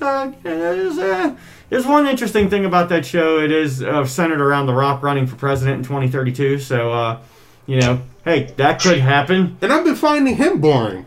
Really? When he's doing the interview with Jimmy, what's the dude's name in real life? Jimmy Woo or something? Oh, yeah. I know who you're talking about. Yeah, the guy from that show. Yeah, and the guy from, WandaVision. So, it's I love him, but, The Rock, I've just been finding, he's just kind of boring. It's just, I don't know. He's just The Rock, which like he's just really Dwayne Johnson. Like, is what he is. Yeah, he's not even The Rock. He's Dwayne Johnson. Yeah, right. And it's just like okay, like I guess we all know him, so it's like so it's young Dwayne. If anything else, it ain't young Rock. I think if he was actually being The Rock, right, being a character, it might actually be better. Right. Yeah. And this goes back to what we were talking about a little earlier before Jammin' Jason came on. Could The Rock make one more match? Could he come back and possibly get involved with this Roman Reigns head of the table? CM Funk wants it really bad. Could it happen, Jammin' Jason? Will it happen, Jammin' Jason? I think so. I think when we get, maybe not obviously this WrestleMania, but the next WrestleMania, we can have the full stadium, sold out stadium. Yeah, oh, absolutely. We could be here 1 year later. Rocket said he would come out of retirement though. I don't even think he really retired. He did say he said he silently. It's happening. If we have a unanimous vote right here, it's happening. It's got to happen. Yeah. So that means Big Ugly's got to jump on board. He's on board. Oh, he's on board. Yeah, I want this bad. Yeah, I want this bad. This is a good booking. Yeah, that's fantastic. We need to write a letter. We do. We need to have somebody listen to this podcast a little higher up. So, dear young Rock. Yeah. Sincerely, that's it. Man, I'll tell you what. Let's before we we're gonna log off a little bit later, but do you have a Hall of Fame list for us today, Big Ugly? I have something different. You have something different. I have something different. Because Jammin' Jason, you know what we've been doing is we've been talking about Hall of Famers, and you had the idea of going over Hall of Fame matches, which we've done on a couple of times on a pay-per-view. So before we get into that, and we got a couple more tangents to go off on. Give me three matches, Jammin' Jason, that would be kind of at the top of your professional wrestling Hall of Fame. Let's do that. Three matches, okay. Let's see. So obviously, Stone Cold versus Brett from WrestleMania. Oh, the submission match that ended in the blood. Okay. Yep. WrestleMania 13. WrestleMania 13. Yeah, boom, Big Ugly. That's what I'm talking about. Yeah, that's definitely one of the top ones. Okay. A match that holds or means a little something to me. There was a Starcade match between Magnum TA and Tully Blanchard. Oh, the I Quit match. Yeah. And I remember watching it on a VHS. I'd rent it from an old local video store. And it was the most brutal thing I'd ever seen up to that point. It still might be realistically, one of the most brutal things if you go back and watch that today. Yep. And you can on the network right now, but when you get Peacock, you might not be able to see it. But wow, that's that was I think it ended with TA over top of him stabbing him or something like that, and he was screaming yes, yes, yes, Tully Blanchard into the microphone to submit. That was in a cage too, wasn't it? Yeah. Wow, unbelievable. Okay, go ahead. Number three. Yeah, they broke up the wooden chair and he was like spiking them. Yeah, that's incredible. That was good, real stuff, man. That was beautiful stuff. One more. Let's see.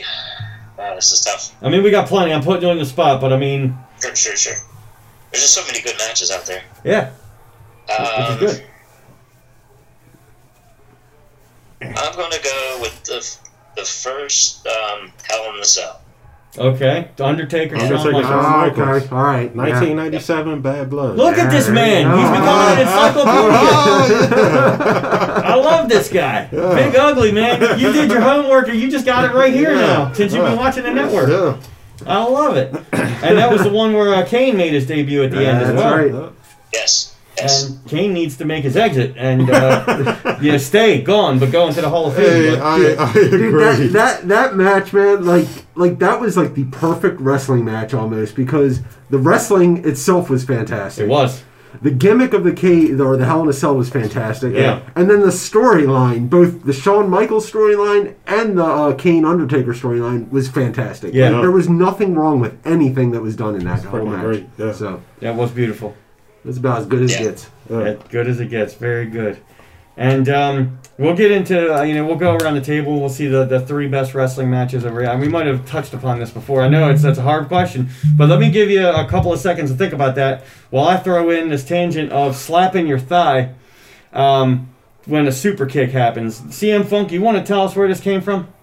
So I heard a rumor that Vince McMahon apparently does not want anybody slapping the leg anymore for kicks or hit, punches or anything like that. Yeah.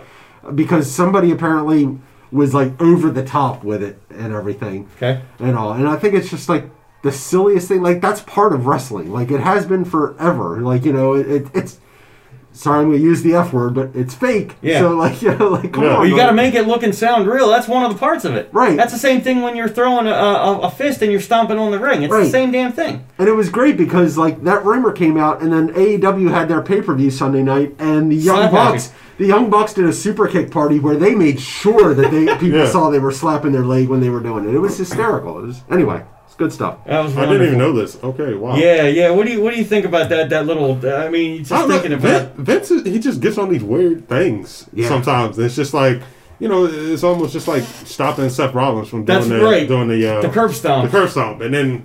A couple years later, he's back doing the curb stomp. Can't call it the curb stomp. Got to call it the stomp. Because and I feel like the slapping the thigh thing will be the same way. It's like in a year or two, he'll be like, all right, whatever. Whatever. Somebody will be, you know, Dolph Ziggler will argue for it because it's part of his finisher. So, you know. What are you thinking about that, Jammin' Jay, as far as the reference, as far as the business goes, the slapping the thigh, what do you think about that? I think it just shows that Vince is going crazy and senile. Just I've mentioned before, like, he's just lost his mind. This isn't the Vince of 20, 30 years ago at all. Oh, of course not. He's focused on the wrong things. Amen. He's not focused on making a better show. He gets on these little pet peeves, and that's all he cares about. Like The Undertaker showing up to WrestleMania wearing regular clothes or whatever. Yeah. And he points that out. You know, oh, that's what you're wearing tonight? Like, who cares? Unbelievable. Or back when, what was it, that little string a couple months ago, or maybe about 6 months ago on Raw, where every match was like 2 out of 3 falls? Oh, God, I remember that. That was crazy. I mean, 10 years from now, we're going to look back at these little pet peeves, and that's exactly what they are. We're just going to think they're silly and stupid. The man has definitely lost his mind. My goodness. My goodness me. Well, I'll tell you what, before we start wrapping it up here, I'll throw in a couple of things as well. A&E is going to start an 8-show biography. I think it's in April, And we're going to see a couple of more behind-the-scenes things on people like Stone Cold and Mick Foley and a lot of Rob Van Dam, I think, might even be on there. So A&E biography is going to start doing that. Dark Side of the Ring is coming out with a couple of new shows on the Vice Network. In the near future, so you probably want to check that out because neither one of those are on Peacock. So that's pretty good. And let's see. What was I going to talk? Oh, by the way, we mentioned this at the beginning of the show. WrestleMania is back in business, so they are selling tickets. Limited capacity for both nights. You can buy one ticket or you can buy both tickets for both nights. No. So WrestleMania's got this set out that they're going to do Tampa this year. They're going to do Dallas next year, which I went to that one the year we started our podcast, Big Ugly. Mm-hmm. And then we got SoFi Stadium in 23 in Los Angeles, which I hope we can all figure out a way to get there because fantastic stadium, new place, and by 2 years from now, hopefully we'll be a little bit more apt to travel, things like that. That's the plan. Dirty Ugly Wrestling is going to go across the country. So set up for that, J&J. Take a week off work. There we go. Because they can fill 100,000 people in that stadium, 80,000. Even at half capacity, we can still get in there. So it's going to be all right. What else did I want to throw on here? I did talk about my boy The Miz, who did his thing in between the last time we talked. Won the title. Gave it back up. Awesome stuff. And how about Asuka losing a tooth? And how about it? Probably having a concussion. She lost a tooth. Shayna Baszler kicked her in the face and knocked her tooth out. Stomped her for real. Yeah, like, damn. Yeah. I didn't even know. Yeah, that was on Raw, Jay. I missed Raw. Okay. Right. I'm sorry. Yeah. So, but yeah, no, and they went back and showed it too, slow-mo. She stomped the hell out of her. So if we don't see a Shayna-Asuka personal, match feud, it should come. Yeah, it should, but it won't. It won't, because it's going to be Charlotte. Right. Yeah. Wouldn't that be great though? The NXT version of Shayna versus the NXT Asuka, like that would just. I'd love it. Oh. I don't want to see main roster match because that's boring. I want to see the NXT versions of that because we never got to see that. Asuka came up before Shayna came in. Yeah. So, and we're gonna see some stuff on the women's side. We're gonna see a lot of stuff heading up to WrestleMania. It's going to be 2 nights, and the next time we join you, Jam and Jay, it's going to be WrestleMania time. Let me get in here because I have something about women. Oh, you do? Yeah, so I have a couple of questions for you guys. All right. Okay. You ready? Top five female wrestlers of all time. Go. All time? Oh, pointing to me first. What the hell? Dang, yeah. Top five all time. Women. Damn. No particular order. Is that okay? Yeah, that's fine. Okay. I'm gonna go Trish. I'm gonna go Lita. Yeah. I'm gonna say I gotta throw Asuka in there. Okay. Even though she's still kind of, a new, but I mean, it's been enough. Okay. Wow, that's tough. Gail Kim. Wow, okay. Goes on there for me. Yeah. And then, that last one. I really don't want to say this. Like, this is hard, but unfortunately, at the moment, I got to throw Charlotte in there. I knew it. God. It's all right. It's all right. No, it's not all right. You're so... I mean, she doesn't have to wear that robe. You can't... I just don't like her. I think that... But she is a fantastic talent. Yeah. All right. Jammin' Jay? Let's see. I know you said all the time, but I got to go with more recent choices because of the whole women's evolution. That's cool. So I got to go with Sasha, Bailey, Charlotte, and Sasha, Bailey, Charlotte, Becky Lynch, and Asuka. Oh, that's a lot of recent. I got to go all recent because it's just more in your face now. It's not really a joke. Like literally, it used to be. That's true. Yeah, the competition's there. Yeah. So it's Dirty Mike. Dirty Mike. Okay. I got a few seconds to think about this one. Yeah. I want to go with the 26-year champion, Fabulous Moolah, even though she got in some personal trouble. But, I mean, that longevity held out. I got to go with Sherry Martel as well because I knew you were going to want her on the list. Man, I take Charlotte off. I knew you were going to do that. Sherry's on I got to go with Sherry Martel for a lot of reasons, but then I got to go more recent as well. I do have to put Charlotte on the list because of, she came in a little later in her career, but she's made such an impact, and, she's kind of been able to do it on her own without her dad, so I've got to give it to her. Got to get two more in there, don't I? Let's see. I want to put Gail Kim. I like that. That's a great one. Her body of work is just incredible. And, let's see. It's hard to put Bailey... Becky, it's hard to get them in there. I mean, Becky's made the impact, obviously, but I think that fifth one's kind of a revolving door for me. But I'll put Becky in there. I'll do that. All right. Sasha, Bailey, all those four. Nobody said Natalia. What about Natty?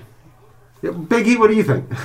Put her on your list. Is Natalia on your list? I mean, she wasn't, but she might be. Yeah, I mean, mostly it was the people that you guys have already named. I was gonna say Charlotte, Asuka, Lita. I've always loved Lita. Sasha Banks, and I didn't even know who my fifth one was. Probably go Trish Stratus. Okay, I said that fifth one is hard. Yeah, that's tough. Like I got nothing wrong with Lita and Trish. I just kind of got out of the Attitude Era, and I went. But I went bookends. I went really old or really recent. Yeah. I like the Trish and Lita thing only because, to me, like, they're the first two. Like, I mean, I grew up when there was a Medusa, or a Alundra Blaze, and even Wendy Richter and Fabulous Moolah. Sure. But, like, Trish and Lita were the first two to me that made it seem like women's wrestling could be a thing. Yeah, absolutely. Could actually succeed. So. Yeah. I agree. Yep. Nothing wrong with any of that. Yeah. So that's a great one, Big Ugly. Thank you for throwing that. Here we go. Uh-oh. Rapid. Top five finishers. Oh, finishers. Holy crap. Dirty Mike, starting with two. Damn it. Stone Cold Stunner. Number one. Come on now. The Hulk Hogan leg drop because, it is what it is. Got to put the RKO on there. I want to give the Canadian Destroyer, but I want to give it to the guy who initially brought it in, which was Petey Williams, who did it first, but now because everybody's doing it. And, finishers. I'm the pile driver. I'm going to give it to Jerry King Lawler. Give it to the pile driver. Wow. All right. They banned that for several years. They even banned it these days. So that's where I'm going with that. Who's next? All right, Jammin' Jay. Oh, good. You went backwards. See? I love this. This is Big Ugly putting us on the spot. Yeah. So I definitely got to go with Stone Cold Stunner. Hey, see? Yeah. So I think Stunner's on everybody's list. And I'm gonna group these two together: the Sharpshooter and Scorpion Deathlock. Okay. Sting and Bret Hart. Fair. God, let's see. That's only two. I got three more. Super Kick. That definitely on mine. Which was a mid-match move for a long time, but now everybody does it. Yeah, but it was it can be a finisher too. Spear. Oh, sorry. The Jake the Snake version of the DDT. There you go. I was thinking about that. You see the pop for that that CM Funk just gave you. Amen on that one, sir. No, it's on mine. Amen. And then one more. I gotta go with the pile driver, but I gotta go with the Brain Busters, the spike pile driver. Oh, nice, nice, okay, yeah. Fair enough. Got a little taste of that on AEW last week too. All right, Sam Funk. All right. I'm going with Hogan's leg drop. Yeah, man. I'm gonna go with the Stone Cold Stunner. Yeah, man. Did anybody else say that? Yeah, I think so. Right, you just didn't say it first. Jake Roberts DDT. Amen. No question. Jason, thank you for mentioning the Scorpion Deathlock or Sharpshooter, but I'm gonna go Scorpion Deathlock. And then I can't believe that the two of you have yet to didn't say this one, but I'm gonna go pile driver, but I'm gonna say the Tombstone. That's where I was going. I knew that was coming from you. Yeah, I was Tombstone all the way. So I'm gonna say Tombstone, super kick, stunner. Damn, I forgot my last two. I had them in my head, and then they just went out. Swanton Bomb, because I just love Jeff Hardy. That was like one of my favorites back in the day watching that. And then the Spear. Okay. Yeah. Spear. Yeah. Got it on there. Wow. Specific people Spear. Yeah. Specifically Goldberg and Rhino. There you go. There you go. Rhino. The Gore. Can I throw in an honorable mention? Go ahead. The F5. Oh, sure. And now, I know a lot of people have done different variations of it, but when Brock Lesnar hits that, perfectly fine, that I don't see where anybody ever gets up from that. Honestly, I just can't. But if you want to talk about most protected finishers of all time, up for a while, if Jake hit you with the DDT... Yeah. For like 10 years, you knew you weren't getting up. Right, yeah. If Hogan hit you with the leg drop until Warrior kicked out of it... and actually, no, he didn't kick out of it. Hogan missed, is what happened.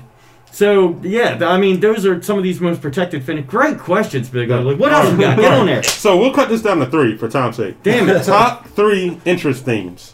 Oh, my God. Sam Funk, come here. I know where I'm headed. Hogan, Stone Cold, and Degeneration X. Very dope. Damn. My turn? Yep. You're looking at me. Yep. Hogan, Stone Cold, and... looking at my DVDs over here. No cheating. But see, it's where I love entrance themes though. But I gotta think. I gotta think of the ones that I would listen to all the time, and gotta give it to Pomp and Circumstance, Macho Man Randy Savage. Oh yeah, it's love it. Big Ugly, your turn. I thought for sure you were gonna say Mike Kanellis or Maria Kanellis. Oh God, damn. Maybe I should have made it 5. I missed it. That would have been on there. Honorable mention. All right, so you said it's me. I'm gonna go with. Crap. God, crap. Every time we get some Undertaker. Say Undertaker, because like I forgot to put Undertaker. Yeah, Undertaker's got to be on there. That's my honor. I love Randy Orton's what's his Voices in the Head. Yeah. Damn. Who else is good? Damn. Who else am I missing? Ronson. Now I need to APA. Well, let's see. It's an honorable mention. You got Ric Flair. Woo! No, Edge. I'm going with Edge. Oh, there we go. Freaking Edge. You think you know me? Yeah. Edge has got. Hey, Jason. Before you go, can I just say? Can we put Undertaker just as like that's it? Like that's number 1, and then we're just all doing our number 3. Okay, sure. Our top 3 besides Undertaker. And that's got the most longevity too. So yeah, let's do it. Like, there's no bigger spectacle than Undertaker. Right. You're right. So you're absolutely right. Sorry. Go ahead, Jason. I'm gonna go with Hogan, the Real American. Yeah. Let's see. Ultimate Warrior. Oh, God, I missed that one. God damn it. How did you? How did I miss that one? Sorry, that's above my Undertaker. How did I miss that one? Wow. And then I gotta go DX. Okay. Yeah. I don't know, just something about that song. I feel like we could have easily gotten a 5 on this one. We could have gotten a 3 on this one. Of course, we want to short. Damn it! Oh my God! All right. Ooh, those are good. So that's great questions. Here we go. All right. Oh. So it's a 2-part question. Two parts. Best seller, most underrated seller. Ooh. So who do you think is the best seller? And then who do you think is somebody that was just very underrated at selling? That's not going to be Dakota Kai on my list, let me tell you what. I'm sorry. Ooh. Who starts it? And whoever wants to go first. Yeah, please. Best seller, and then whoever you think is most. Ric Flair is the best seller of all time. I was going to go with Flair and underrated Triple H. Okay. Yeah, I can see that. Well, you know, he was at a time when, yeah, absolutely, I get with that. Yeah, people don't talk about him as... Yeah, they don't talk... I mean, yeah, but he'll sell for you, and if you don't sell, he'll tag you for real. Yeah. That's the thing. And I mean, the way that he would sell when people like Mick Foley would turn into Cactus Jack, and he would get all scared, you know what I'm saying? Like, he would sell that. The only person he didn't like selling for was The Rock. I noticed that watching and stuff again. And, yeah. You know, that's where I'm going to go with the other one. He's probably right up there as far as one of the best sellers of all time, The Rock. Because he would over-exaggerate everything. Yeah, he would. Loved it. Most underrated. I'll come back to that. Jammin' Jason, best seller of all time. Oh, Shawn Michaels. Oh, see? Yeah, he's got to be up there, too. Yeah. I should have went with Shawn. I didn't watch enough Ric Flair to comment on it. I'm going with Shawn. I think Michaels came from Flair though, because that, you know, yeah. Flair came. Yeah, but most of them came from Flair. Most of them came from Flair, but I think he was the seller of all time. Mine are the same. My best and my most underrated are the same, and that's Mr. Perfect, Kurt Hennig. He was always a mid-carder. Yeah, but when he faced Hogan those few times that they actually did face one-on-one, yeah, my God, he put Hogan over like Hogan had never won a match in his entire career. Like, yeah. I mean, you know, and like even to the end of his career, he was putting people over and selling everybody's moves like it was, you know, the greatest thing since sliced bread. Yeah, I like it. That's the Mr. Perfect, definitely. I like it a lot. All right. For underrated, I have an odd choice. Okay. I'm going to go with Roman Reigns at times. Okay. Because when he does that coffin thing, I always think, like, the leukemia. Yeah. I'm like, is he really okay? Wow. He pulled out the leukemia cell. Man. No, I mean, I'm just saying, like, for a split second, I'm always like, is he okay, or is this legit, or is he really just... Thinking like, the golf, like, is he just selling it? I wonder if, like, when he first had a leukemia, like, when he had one of those coffin spells, he came out of it and he thought, dude, that's the way to sell a move right there, you know? Like, pretend like I'm dying of some cancer. Like, that's it. I love it. All right, last one. Woo. Last one. Alive or dead? Alive or dead? Alive. I'm going with alive. Yeah. Alive or dead. 3 wrestlers that could come back right now and elevate the product with their character. So 3 wrestlers, they can either be alive or they can be deceased, that could come back right now with their character and could elevate wrestling, could still compete and make it good. Owen Hart. I mean, that's the first one that comes to my mind. And he could do 100. He could be wrestling today still. Yeah. Owen freaking Hart, 100%. First one that comes to my mind is the same answer I had for the seller. Mr. Perfect. Mr. Perfect. Yeah, you got that right on the brain, and I agree with that, too. I agree with the Owen Hart. Mine would be Macho Man. Okay. Yeah. I would love to see him modern day. I'd say Macho Man, Rock, and I don't know what my third one is just yet. John Cena. I mean, John Cena, anytime he comes back, people will watch him. Yeah, you know, he's alive, right? He's well, I think so. He's alive. I would assume so. You know, I got to put Andre in there. I was just thinking that, like, because if you put an actual, because they, you know, the term giant has been thrown around, and obviously the giant Gonzalez isn't going to get anywhere. Elegante. Don't go there. We had this discussion. But anyway, no, I would say Andre would get in there and he would put reality to the product. I mean, and I would hope he would be in a little bit of a better shape. But even when he was in bad shape, he was still making matches and putting people over. So that's going to be on my list. Big Ugly, what about you? So I think I had already said Macho Man, Rock. You didn't get to the third one. And then the third one, I'm thinking Undertaker. Okay. And Undertaker in his, you know, in his prime. Yeah. In his prime. Coming back, I think a character, his character coming now, I think still make waves. Jammin' Jay? Let's see. I got to definitely go with the Attitude Era and Stone Cold. Okay. Definitely. See, the only reason, Jammin' Jay, I didn't go with Stone Cold, because, you know, I'm an Attitude guy, is because I feel like Stone Cold's character needed Vince McMahon to get to that next level. And Vince being so old, he could not do that Stone Cold stuff now. Yeah. And I don't think it would work. That's the only reason, like Triple H or Shane or something like that. Yeah, no, that's true. He could go for somebody else. Could. Yeah. But Vince, that marriage with him and Vince was just beautiful. Yeah. Couldn't have been any better. Jammin' Jay. All right. Let's see. So I gotta agree with you about Macho Man. Okay. And this one may be a shock, but I think in today's environment, Haku would fit in.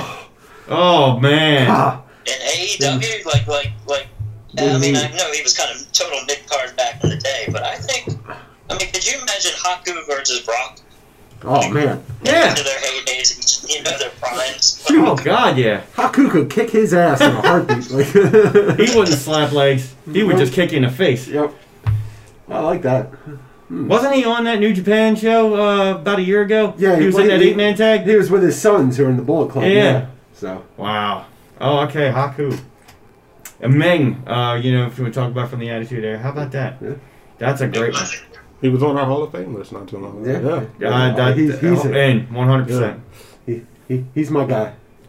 That's a great. That's Big Ugly. Thank you for coming up with that. Anytime you got there's some polls and questions, and we got Jammin' Jason on here for that. See, I'm excited. This is how you... Yeah. See, we popped at the beginning for this title belt, and now we built it back up, and now we're main eventing with all these lists. Right. We blew up at the end. We did. Unlike some shows. So, well, the show didn't, neither did the ring. So, I mean, I have to tell you what.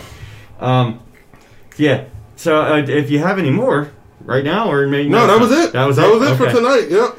All right, I'm just gonna throw one out there, and this is how we're gonna because CM Funk was gracious enough to bring this here with us here. I'm gonna put it over so Jamie and Jake see it.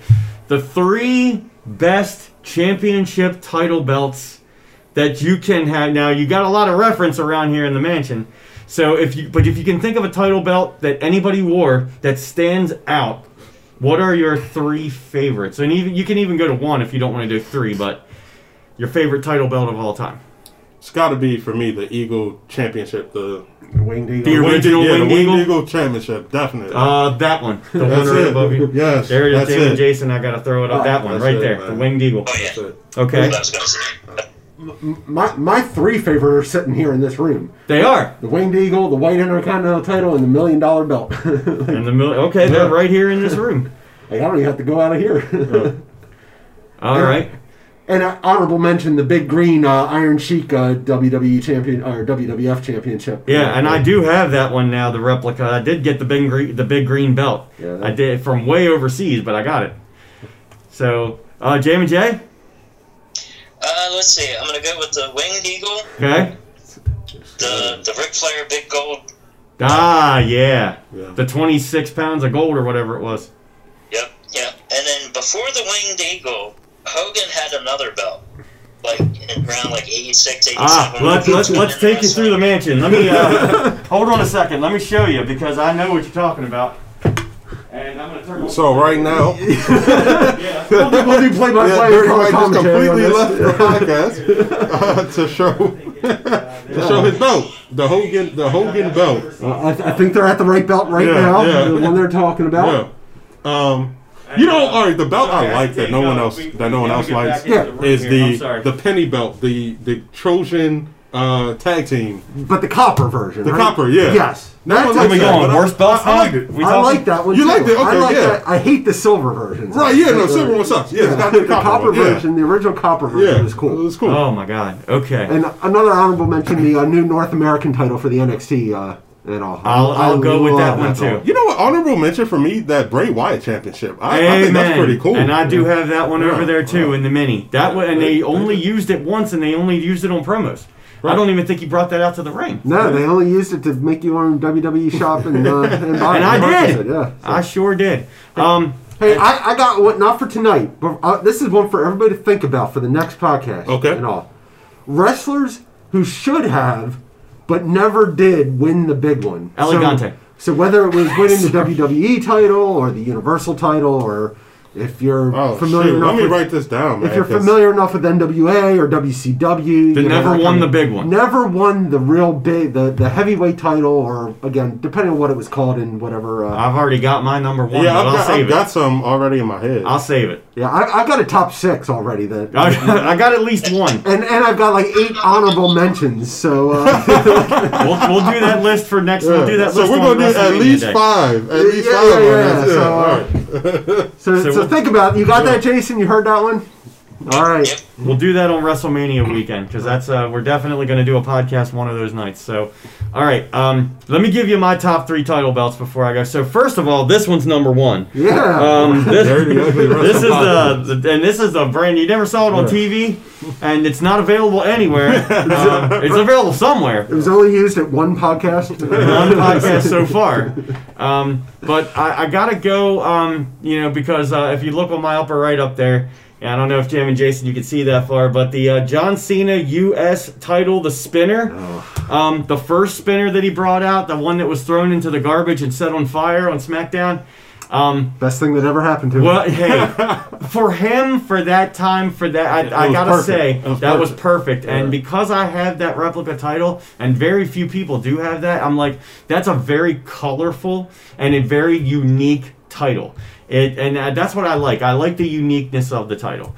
Excuse me. Pardon me. I'm sorry about this. I got so many choices, but I'm going to go with the Attitude Divas title, the butterfly title. Really? Just because, again, it wasn't like normally women's titles are very vague, very blah. Very basic. Yeah. That one was colorful. Yep. It was creative as far as the shape is concerned, and it worked for the women for that period of time. I really liked it. And if I want to throw a third one in there, it's got to be a tie between the big green belt and the Ric Flair 25 pounds of gold, like Jammin' Jason said. But I love my title belts. You guys know that. I got them all. So we've heard. I'm missing one, and it's not even a wrestling title. It's I want the. I want the curtain Rocky Balboa title that has the big gold penny on the front, but it's like a curtain on the side. Yeah, the red, white, and blue. The strap. It's not even a strap. It's really like a curtain. Right. It's, so that one I want. UFC title belts are all universal. They all are kind of the same belt, so I never really got into that. Although I do like the AEW Championship. I think it's a very creative. It's big. And it looks like a world championship belt, and it's kind of unique in its shape. So it's pretty good. Hey, man, Big Ugly, thanks for sticking with us, because we run over. That's what we do. And Jam and Jason, hey, man, thank you so much for joining us. I hope you continue to feel better.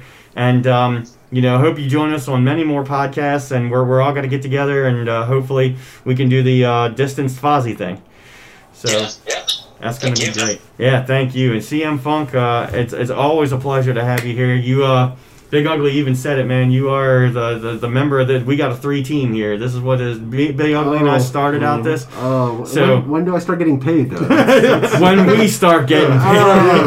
Right. And that'll be, we don't get paid enough for this, is what we say. But Big Ugly, we've been doing this for almost 5 years, 92 times. There it is. Five times. Look at that. Does that mean at WrestleMania we're going to get a spinner-rooney out of here? Right, yeah. Like an actual spinner, socially distanced spinner-rooney. Yeah, we can put it on our Facebook page. I would say we may just have to do a Facebook Live podcast for WrestleMania. We got to start practicing. We might have to do that. It couldn't look any worse than what Vince tried to do that one time when he was in the ring with Booker T and The Undertaker, so it couldn't look that bad. But anyway, we want to thank everybody who's listening to the Dirty Ugly Wrestling Podcast on iTunes, SoundCloud, Stitcher, TuneIn Radio, Facebook, Instagram. Google us. You find us in 10 different places. I haven't put us over enough tonight, but I mean, we're there.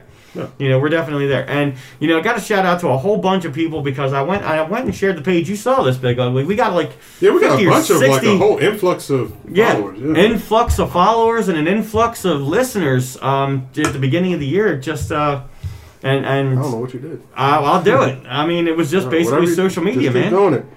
Social media is a good thing. And Jammin' Jason, what final words do you have on our road to WrestleMania and on our 90-second podcast? He's got 2 words for me. He does have 2 words for us. There you go. Thanks for having me, and hopefully the WWE can kick it in the high gear. They just need a nice swift kick in the ass. maybe they'll get into over the next 6 weeks. Yeah, that's what they usually do to WrestleMania. But to kick it into high gear, they could go into Fastlane. That sounds like some good cross marketing right there. I don't know about you, but that's beautiful. And CM Funk, your final thoughts for our podcast here? Yeah. Yep. Okay, good. Oh, no, sorry, I stole that. Dang it. You did. I do want to thank you again for this. You got it, man. Just incredible. This is I was wondering why, like, you carried. I was like, it's not Christmas and it's not either one of our birthdays. I mean, I think, you had a big red bag, so, I mean, it could have been anything. Yeah. Big Ugly, it's been so much fun doing this with you. But let's keep doing it. Yes. What do you think? Let's do it. And we'll be to 100 yet, which is where I quit. So. Yeah, it looks like if our timing is right with this, we're gonna get to 100 right towards the end of this year. All right. So Merry Christmas. Merry Christmas. Kiss my ass. Happy Hanukkah. Kind of thing. So we're gonna sign off with that. And thank you very much. The road to WrestleMania. Stay safe and distanced. And 3, 2, 1. Deuces. We're gonna get out of here. There he is.